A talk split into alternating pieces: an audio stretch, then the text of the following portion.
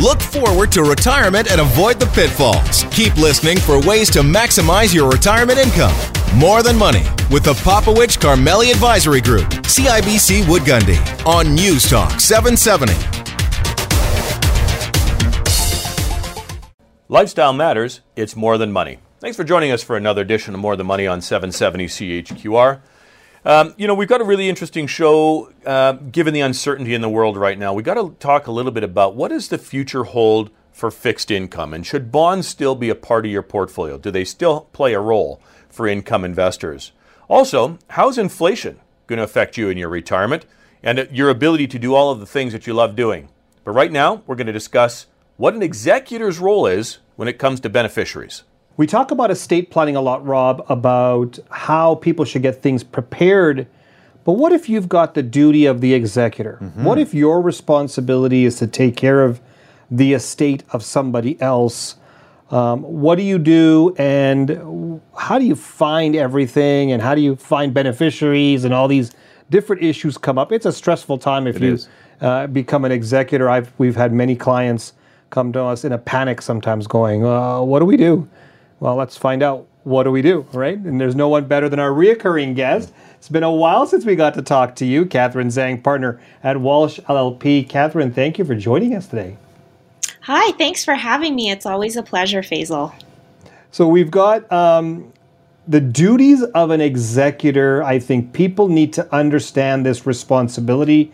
Um, it's amazing. We were talking about this, I think, uh, on Friday, Rob, where um, people are surprised that they become an executor. Like, surprise, here you go. Congratulations, you now got this great task of handling someone's estate. um, what's what's the what's when it comes to beneficiaries? Um, what is an ex- executor's duty? Now, let's go through that because there's people that you know. I can. I'm going to paint the picture for you. Let's say you find out you're an executor, so you get a copy of the will you look at the will, you see there's a bunch of uh, beneficiaries on there, and you don't even know who the heck some of these people are. Well, um, so in Alberta, we've got great some great legislation. Um, the first piece of legislation a uh, executor maybe wants to consider is the Estates Administration Act, and in that act, it sets out the very first set of rules says as a personal representative, you've got some core responsibilities, and so the core responsibilities are to act um, diligently with good faith, um, and if there's a will, um, to the best of your abilities to um, carry out the wishes in the uh, the deceased's will. So um, already in Alberta, there is a, a, a a piece of law that says you've got to do the best job that you can do um, that a reasonable person would be able to do.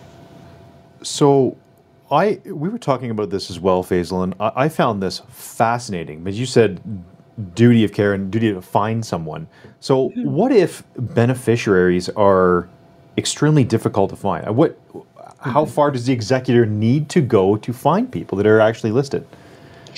Um, that's a great question, and so um, one of the things you you have to consider, and um, this is um, for somebody drafting a will, is is your executor going to know generally who these people are? And so generally, we'll see family members, close friends, and so that should be your p- first point in contact. If um, you're an executor and you you might not know exactly all the people who are listed, you'd want to chat with the family members and see, um, you know this person has referred to my great friend Mary. Does anybody know who Mary is? Um, now, there are cases where um, nobody knows who Mary is. Mary might be a long lost childhood friend. Um, and so at that point, and this has happened in instances, um, we have had to help executors um, try and track people down. Um, and so when you consider the, the core duties of what an executor has, they've got to do the, the basic homework to indicate that, yeah, they've um, talked to family members, they've perhaps talked to close friends. Um, and then the next step down would be uh, to consider hiring um, an investigative company to, or a personal investigator to try and find these people. Uh, because what happens is if you've got a will and it says, well, I want X to go to my good friend Mary and you can't find Mary, um, at some point in time, you're going to have to mm-hmm. apply to the courts for some advice and direction on what to do with that piece of property. Um, there is a piece of legislation in Alberta that directs how that is to happen. And so the Public Trustees Act talks about missing people. Um, but um, the first step is, yeah, take all uh, reasonable steps that you could take, um, and that in the case that you've got to apply to a court, um, we would recommend you hire a private investigator. And if they can't find everything, that's mm. fine. Um, at that point, you just make the pitch to the court about, well, these are the steps I've taken. Now, court, we ha- either have a proposal or we're going to seek some direction on what to do with this piece of property or what to do with this instruction. That's fascinating that if you don't know who a beneficiary is, can't locate that person, um, I would have thought, yeah, you do a Google search, mm-hmm. check out Facebook. They might be on there. There's, I heard there's a few people on Facebook nowadays, right? Uh, maybe do a TikTok dance. Hopefully that gets. Where's Mary? Only yours. Only mine. Yeah. But to go right to a private investigator, I think is is a, a great piece. This, this is the, the, the duties of an executor, Catherine, are are not just administering the the estate to the beneficiaries, but they have that duty of care that you were talking about earlier. Um, when it comes to beneficiaries and communication with them, how much communication do you have to have? So let's go down with the story you were talking about. You locate Mary. Yeah. How much do you have to tell Mary about the estate? Do you have to tell, at the very beginning, I'm speaking of, Mary, congratulations, you're a beneficiary and you're entitled to X dollars? Or is it, Mary, you're a beneficiary, we will be in contact with you soon?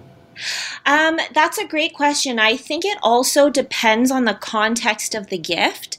Um, and so, if Mary um, has re- has been gifted X amount of dollars or a piece of personal property like a painting, um, I think it's safe to disclose that that and say, um, you know, so and so left a gift to you in the will, this is the gift. Um, before we do a distribution, there are some steps that the executor is going to have to take. And so you're not going to receive this gift right away. We will be in touch with you, um, you know, in due course. One of the things we're going to have to look at is getting a grant of probate.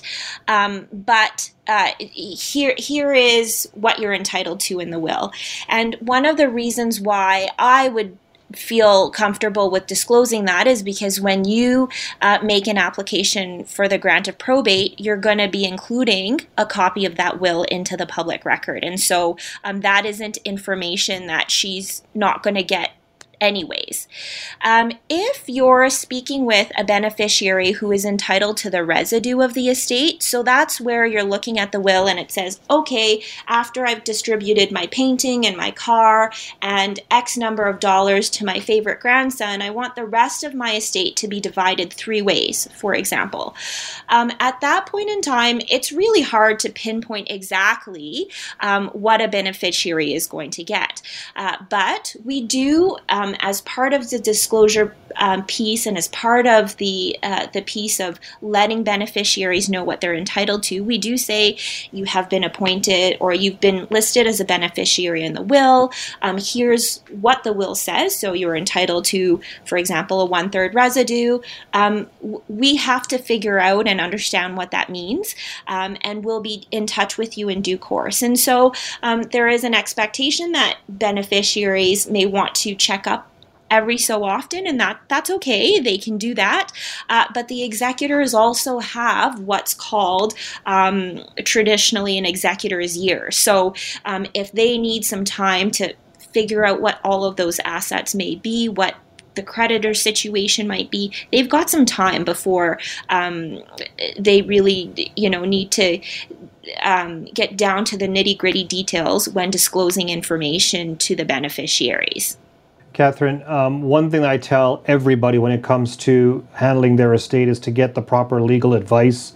If someone wants to reach out to you and get some information, advice, or start their estate plan with you, how do they get in touch with you? Uh, there's two ways. You can call me directly. My number is 403 267 8436, or you can email me kzhang at walshlaw.ca.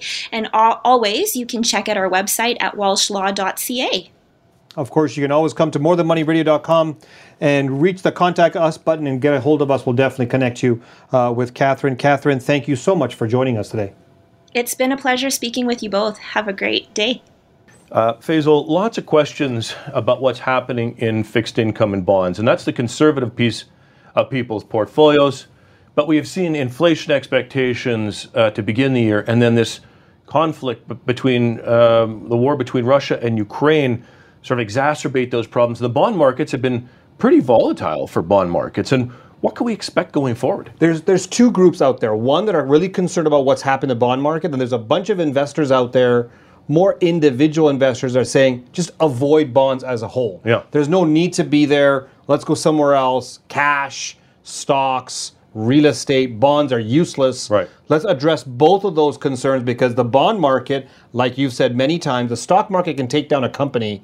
The bond market, and we're not joking here, Yeah. can take down a country. Right. We're seeing it happen day by day through this crisis. So let's get to some an, expert who Right. knows more about this than you and I do, who Yep. can actually get into more of the details of the impacts of Ukraine, the bond market, and inflation. Let's bring him on. Yeah, so Bryan Da Costa is joining us, founding partner and president of Algonquin Capital. Uh, first of all, Bryan, welcome to the show. Thanks, guys. Thanks, everyone.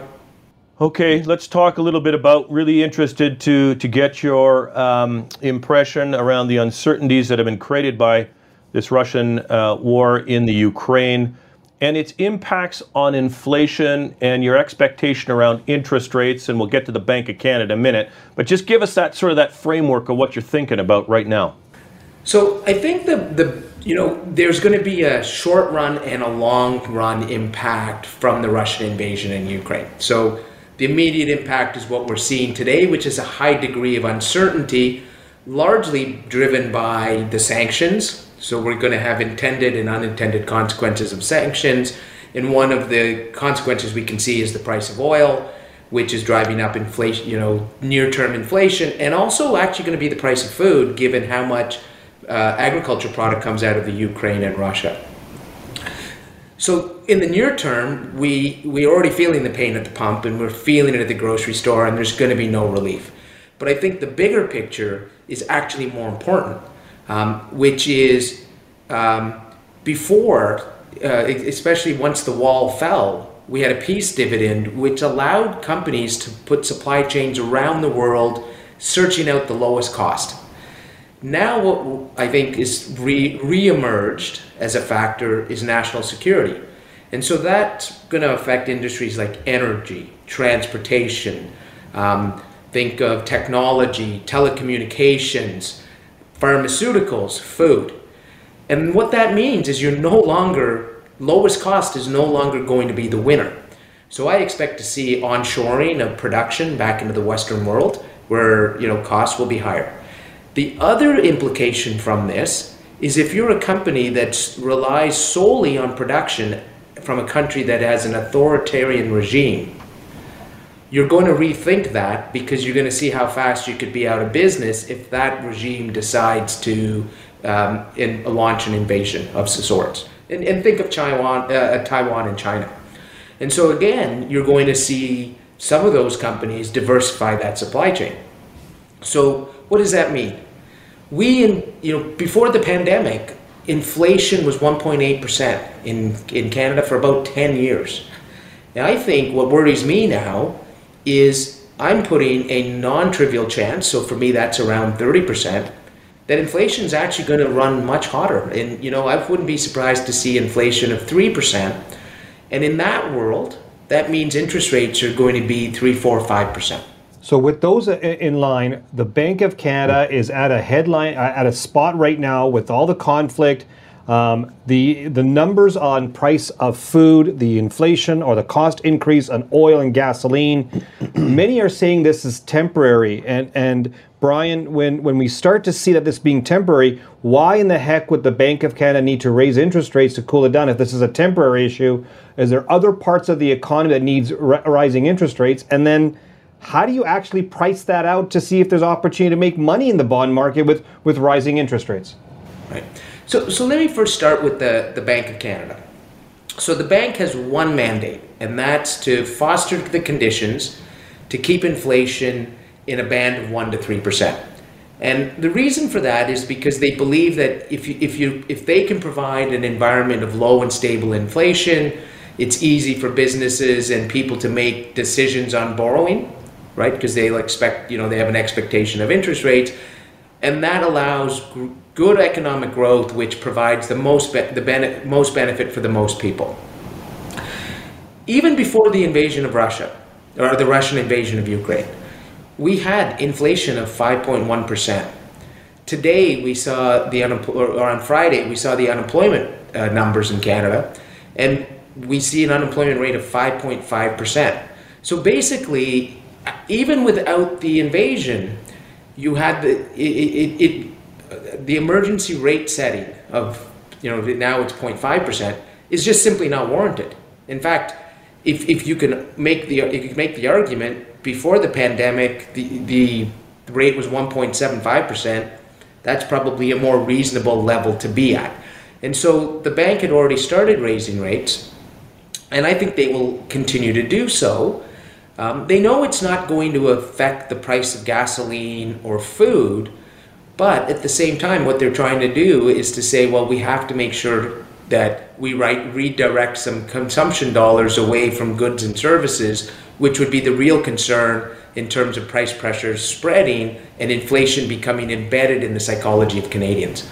Um, so, on that basis, I expect them to keep raising rates into the summer. You know, I, I think once the rate is one or one and a quarter percent, they're probably going to pause because by then the intended and unintended consequences of the sanctions will be much more evident. Um, and also, they have to assess the impact on higher interest rates on, on highly indebted Canadians. So it's they are going to be prudent, but the, you know the, the, the, this is why that they're raising rates is because at the end of the day, their concern is largely driven by that um, inflation and, and, the risk that it becomes embedded in psychology. How do you make money in these types yep. of markets when interest rates are rising? Because the, the conversation of some investors, primarily retail, is stay the heck away from bonds. You're not going to make money in a rising interest rate market. Go somewhere else. Right. And, you know, and I think further to that, it's been pretty disappointing uh, returns in fixed income over the last decade as well. Um, you know, I think between either GICs or bond markets, you're you, know investors are earning like two percent, which once you factor in taxes and inflation, is you, you can make the arguments dead money, and I think that's why a lot of investors have just said, you know, don't bother with bonds. Um, so again, I'm going to give you the good the, the, the short run and the, the long run story. The next 12 months is a headwind for bond markets, in particular for long maturity bonds, which are very sensitive to rising interest rates. However, I think there's a bit of good news here. Um, interest rates are going higher. So if you're invested in shorter maturity bonds, you're going to have those bonds maturing back at par.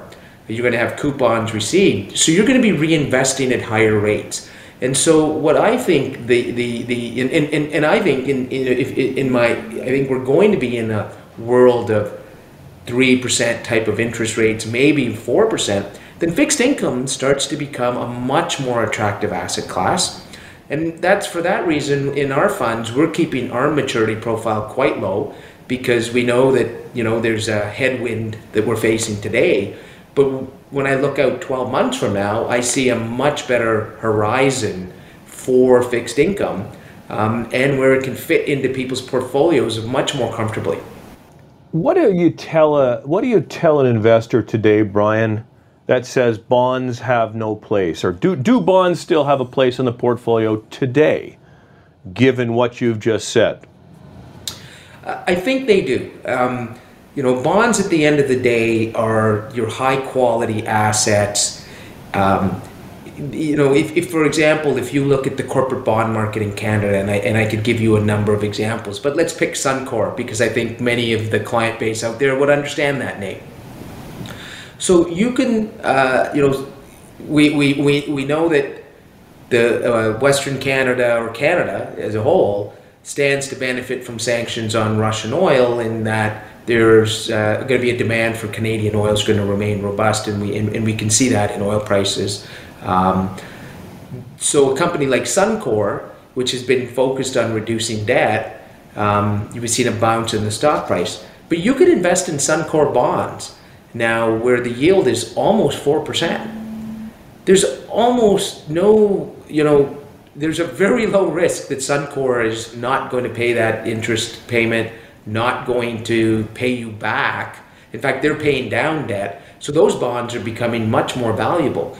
And you know, if you're at all worried around the the, the risk of some really big stock market correction, at least your capital in a bond is not as, as exposed as much. So I think bonds still play a role. They're kind of the ballast in a portfolio. They'll provide a little bit of income um, because, you know, as we know, it's fun to be 100% in equities when they're going up. but I'm sure if you were 100% in equities in March of 2020, you probably had a number of sleepless nights. And, and that's what bonds do. They allow you to have a better night's sleep at the end of the day. Bryan, thank you very much for your input today on fixed income, Bank of Canada profile, what we can expect over the next 12 to call it 24 months. We appreciate your time today. Great. No, thank you, everyone, and uh, everyone have a great day. Um, Rob, we talked about uh, before the break of inflation being a concern to people's pocketbooks. I want to share with you a recent survey that was done by Leger talking about how more and more Canadians, about about 80% of Canadians that were uh, were surveyed, are going to look for different ways to shop when it comes to groceries. Mm. They're going to uh, try to have their food last longer for them. They're going to reduce the amount that they're uh, spending at restaurants. They even talked about buying electric vehicles in this survey because uh, because the price of gasoline's too high. And so yeah. let's talk about the real impact. Is this going to be a long term issue or a short term issue? And there's no one better than we can have on this one. But Benjamin Tal, Deputy Chief Economist of CIBC World Markets. Benny, welcome to the show. A pleasure. Thank you. So let's kick it off right there with inflation and, and, the, and the, survey that we just uh, received from Leger about people's behavior changes. Is this going to be a long term impact? Do you see this actually going for years in the future where people are going to be uh, impacted in their pocketbook? The short answer is no. I don't think so because, quite frankly, the Bank of Canada and the Fed will not let it happen. The issue is not inflation at the end of the day. The issue is what will be the cost of bringing inflation back to where it belongs, which is 2%. You know, over the, the past uh, 40 years, the Bank of Canada, the Fed, the ECB in Europe, they build a reputation as inflation fighters. They are not going to toss it away. So it's not about inflation. It's not back to the 70s. It's basically what it will take to bring it back in terms of higher interest rates. I think that's where the focus should be. Now, uh, we know that there are many sources to this inflation, uh, uh, you know, trajectory that we are seeing now. One of them is the supply chain story. I believe about 60, 70% of inflation that we are seeing now is supply chain. And as we discussed in previous conversation, uh, this supply chain is really a demand shock because people are shopping for goods, not services, due to the pandemic. You remove COVID out of the equation, and then this supply shock will disappear. This is something that we have to understand. It's all about COVID. And COVID eventually, eventually will slow down. Let's hope and let's pray. If that's the case, you remove COVID from the equation, about 70% of the inflation that you're seeing now will disappear. Then you have the additional aspect, which is the war and all kinds of other things that are more sustainable. Another factor that will stay with us is rent. Rent will remain elevated because house prices went up to the sky, rent didn't, so they will catch up. So that's something that will happen. And of course, wages, because the labor market is very, very tight. That will stay with us, and that's why you have to raise interest rates. So the key issue is how quickly you will have to raise interest rates in order to bring inflation back to where it belongs. So let's answer that question. How quickly will interest rates rise? And whenever we hear that, the issue of recession comes up. What are your thoughts of those two pieces? How quickly will the, the Bank of Canada and the, and the Fed Reserve raise interest rates, and will that push us into a recession? Yes, I think that um, when I see the Bank of Canada, and I see them very often, unfortunately, I, I can tell you that I tell them go slowly. Go slowly. When I say slowly, I mean four times a year, not seven, eight times a year. And now the market is pricing in the Fed moving seven times, the Bank of Canada six, seven times. Every economic recession, every housing market crash was helped, if not caused, by monetary policy error. And the probability of this error is getting larger and larger, quite frankly, because uh, they're all human over there in the Bank of Canada and the Fed. And when inflation is there, you have to fight it. Now, the Bank of Canada can raise interest rates to the sky. That will not impact energy prices due to COVID and due to Putin and due to the war in Europe. Nothing to do with that. The supply chain issue that we are facing has nothing to do with interest rates. So the Bank of Canada, the Fed, are very limited in fighting 70% of this inflation. You have to allow COVID to go down in order to ease those inflationary pressure. Yes, you can impact wages, you can impact rent by raising interest rates, and that's the right thing to do. But if you overshoot and raise too quickly, you raise the probability of a recession in 2023. And I've been talking about it for a year now that this probability is getting higher and higher and higher, and that's something that worries me. Hmm. Let's kind of switch gears and turn to the opportunities and, and what's happening here locally, because what we're seeing is on the supply side, on a housing, right, we're seeing a shortage. Or lack of supply. Or yeah. lack of supply, right? Um, and a migration potentially to Alberta. So, how is it affecting us here on an inflationary basis? Yes, I think that uh, Alberta will lead Canada in terms of economic growth in 2022 and 2023. Unfortunately, from a relatively low base, but we'll take it. So, Alberta will lead the country in terms of economic growth. Makes sense because of oil prices. Uh, you know, the worst is over, the province is waking up some adjustment to the economic engine of um, the province, so immigration coming back, and that's something that is positive. So I'm very positive on Alberta. I think that the worst is over when it comes to economic activity. Clearly, higher oil prices will remain with us. Maybe they will not be as high, maybe they will not go down, but clearly Russian oil is not going to be with us anytime soon. That will put this premium on oil prices that will benefit the West and especially Alberta. So I'm very bullish on Alberta. Real estate is no exception here because uh, clearly, relatively speaking, compared to other provinces, Alberta is still relatively cheap. Mm-hmm. So attracting some new immigrants mm-hmm. and demand is there, supply definitely not there, and that's something that will lead to better return in the real estate market. Benjamin, we had we had a previous guest on this show talk about the opportunity for Canada in in regards to this war, and one part they mentioned was potash and fertilizer. There's a huge opportunity for Canada in this uh, if there is a, clo- a closure of that market because of the Russia Ukraine. W- what are your thoughts of opportunities economically that we are lost because of the war, but could be recaptured or captured itself from Canada?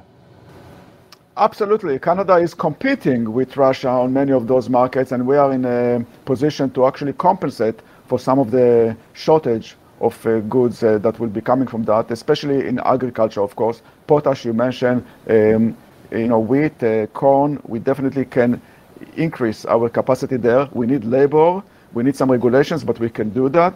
And that's something that will benefit Canada. So I definitely think that uh, we can compete. Also, when it comes to some uh, metals like nickel and zinc, we definitely can compete in this environment as well. So we have to remember one thing. We are back in a Cold War and in a Cold War, you have to choose a side. And I think that uh, Canada, we know where we are. If you're China, that's the big thing that we have to look at. But one thing is for sure, we are seeing a process of deglobalization that was accelerated during Trump, during COVID, and now becoming much more significant. That will mean that our reliance on the US will rise, not fall. And therefore, if I'm Justin Trudeau, I'm basically sending all my lobby groups to Washington to make sure that when Biden talks about buy America, he's talking really about buy North America, because our reliance on the US will, will rise. That's one derivative of this crisis. But the other is the realization that Canada can compensate for the lack of um, uh, production, especially in agriculture and energy, and basically allow it to actually benefit the West. And that's exactly what will happen. Benny, we've got about 30 seconds left before we have to go. Um, whenever we speak to economists like yourself, we always take the position of what the central bank should do or a monetary policy. Rarely do we talk to you about what a fiscal policy should happen. So, from the fiscal policy side, what should the the bank, uh, the the sorry, the the government of Canada do to help the economy continue to grow without the risk of inflation on their end? Yes, so I think that uh, clearly the government cannot spend the way it uh, did during COVID. And there is a risk that if COVID comes back, if we have another wave, you will have to support some uh, small businesses and individuals. So there is a risk that you will need to spend a little bit more there. I think that when it comes to energy prices, one thing that you can look at, quite frankly, to help uh, low income Canadians is with taxation. Not a permanent cut in taxation, but a temporary cut in taxation in order to allow people to function in this environment because it's a supply shock that is in addition to other inflationary forces. If you have just an oil supply shock, that's fine. But it's in addition to food prices, any other prices, and that's why it's becoming a significant force. And yes, we know that a lot of people were accumulating um, a, a, lot of money during um, COVID, but those are well-to-do people, not low income. And therefore, they need the help. Yeah, there you go. They need help, and that's part of the growth strategy for this country as well. And so, you know, when you're looking at this type of stuff, Benny, it's, it's very challenging. I want to thank you for your time uh, and coming back on this show and giving us your insights. Thank you so much for joining us. A pleasure. Good luck. Thank you. There's one thing about this demographic that's becoming more and more popular, and that is play money. Mm-hmm. Play money, and what I mean by that, so let me define it for our listeners and viewers today, is people putting some money aside so they can play in the stock market. Right. That they can trade or invest on the things that they want to do that may not be part of their serious money or their serious investments that are designed for their retirement. So the question that always comes up is how much money can I put aside to play with? And once I do that, what the heck do I do with that money? How do mm-hmm. what, what's my strategy? Um, is it literally casino money? Do I go and just pick a couple of names because I, I heard it at the Tim Hortons? You know my Tim Hortons theory. For those of you who don't know, Tim Hortons is one of the best places to find out rumors of stocks to buy. People will sit down at a table, they'll have their coffee, their donut, they'll start talking about stocks, and you will hear them at the table next door next to you, and that's your next pick the of your pick stock. Of the day. That's right. And how many phone calls do we get for that, those ones? The Tim Hortons picks is what I call them. So there's, you know, how much money do you put aside? What do you what do you invest into? Or What do you trade in? Or what do you you know have fun with? Um, these are questions and concerns. And you had a recent story mm-hmm. of a client that you said, you know what, take this account and go do it yourself. Yeah, it was an interesting one. Um, managing a whole portfolio yep. right, for the couple, um, and the individual she she had some stocks that were dear to her and that she liked to own and trade in a specific sector on the US side. A little bit more volatile, didn't fit in with our current program or yep. platform. Um, and so I said, listen, if you if you're still in, engaged in these and still want to hold them, right, and still want to do some analysis or or you know look into them and do a little bit of trading, and if it's not on ours, why don't we take that off and, and go back to a do-it-yourself platform, which there's many of, right? Cheap trading platforms yep. at banks or outside of that, and to be able to do that. But the question came, are you okay with still taking on some of that risk in what you're doing? This is about 10% of the family's savings that they uh, they've earmarked for retirement. That's correct. Right? So that's the first question is 10% enough? Is it the right amount, the right percentage? Mm. What do you think? Well, I think it comes with more conversation on what that money is actually going to be used for. Right? And in this situation, it came down to there was a lot more pension money to provide for their lifestyle. Got you. Right? So this money was looking towards more of the other buckets that we talk about. Yep. Right? On legacy and health. Yep. So then that was the conversation on okay, is there risk to your health or legacy bucket? Yeah. Because current expenses were covered. Yep. They weren't worried about that. Yeah. So in the conversation, yes, they felt it was okay. Yep. And they didn't need it specifically for legacy. Yeah. I think it's interesting. I think what you're what you're basically saying is pretty much what the solution to that the, the number one question for people who want to have a little bit of play money is how much. Mm-hmm. And this is a process that you need to kind of calculate for. There are four major areas, we call them buckets, mm-hmm. that people need to focus on as they go through retirement. Number one, income or cash flow. How are you going to have your day to day life expenses covered? In, in this example with, with uh, the client, uh, it was primarily pension money from the company they were working at, CPP, old age security. So a lot of their cash flow needs was already protected. Guaranteed. So they've got that Yeah. guaranteed income. Very little do they need on top of that for travel or anything additional. Then we look at the the growth bucket to replenish that income bucket. Long as you've got that covered, you're good there. The third bucket is healthcare. Is actually doing a health plan to see, you know, what are some of the costs that if you decide to age at home or in a long-term care facility, what are the costs and do you have the right amount of capital to pay for that mm-hmm. from all of your wealth? And then comes the legacy. Now, legacy is passing on assets or a gift to the next generation. And how much do you want to give there? Is it whatever's left over, or is there a certain amount, or are you trying to, you know, re, um, complete uh, a vision towards a cause that you want to help? Whatever that, whatever that vision and your legacy is. Yeah, that's a good point too, because I've seen it before too, where play money be, may become uh, charitable giving, Yeah. right? Yeah. And if there is a gain, right, then the Then you charity pass the- gets the benefit. There you go. So that's that's an interesting piece as well. So you you're trying to look at all these four buckets. Once you've got those four buckets covered, with the one caveat that you're reviewing tax on a regular basis, so you're not paying too much. Right. Whatever's left over, that's called never money. You're never gonna need it. Introduction of play at that level, absolutely. Mm-hmm. Whatever percentage of your savings that is, you can go up to that percentage. So in this example, if it's 10% of their entire savings is sufficient and it'll meet uh, the, all the other goals will be reached based on what they're saving on 90% of their savings, 10% of their savings can be used to play. Done, no problem. In fact, I encourage it. I encourage investors uh, who are who are investing through a money manager to also have a side account if they have never money. They'll never need it. And if they want to, And if they want to, yeah, they Right. got to be engaged and wanting to do you want to have fun. It, you don't need Yeah. to be up at 3 a.m., right? doing the research. That's a good research. question. How do you find, like, you know, when people are buying their own investments, their own do-it-yourself accounts, where do they get their research from? How Well, we mentioned one, right? Tim Hortons is the first place. Tim Hortons, and, and again, it's not Tim. It's coffee shop talk. Like, so I'm not going to. Poor Tim Hortons is going to give me an email saying, "How dare you?" um, but but it's it's coffee talk shop, right? Like it's let's it's, let's just have a conversation with a bunch of people, and then you either overhear it, stuff like that. But there's right? t- there's there's there's meme stocks, right? There's the flavor of the day social online, media online, right? yeah, yeah. There is, uh, it- well, what what are we looking for too? It's not just the stocks. So I'll throw that question back to you. If it's Okay. not just stocks, what is play money when you say that? Are we talking about just stock investing? No, I say you can play with anything. Hmm. So it's it's let's go to the casino and play with it. Literally, go to the casino. You know I like playing craps. Yep.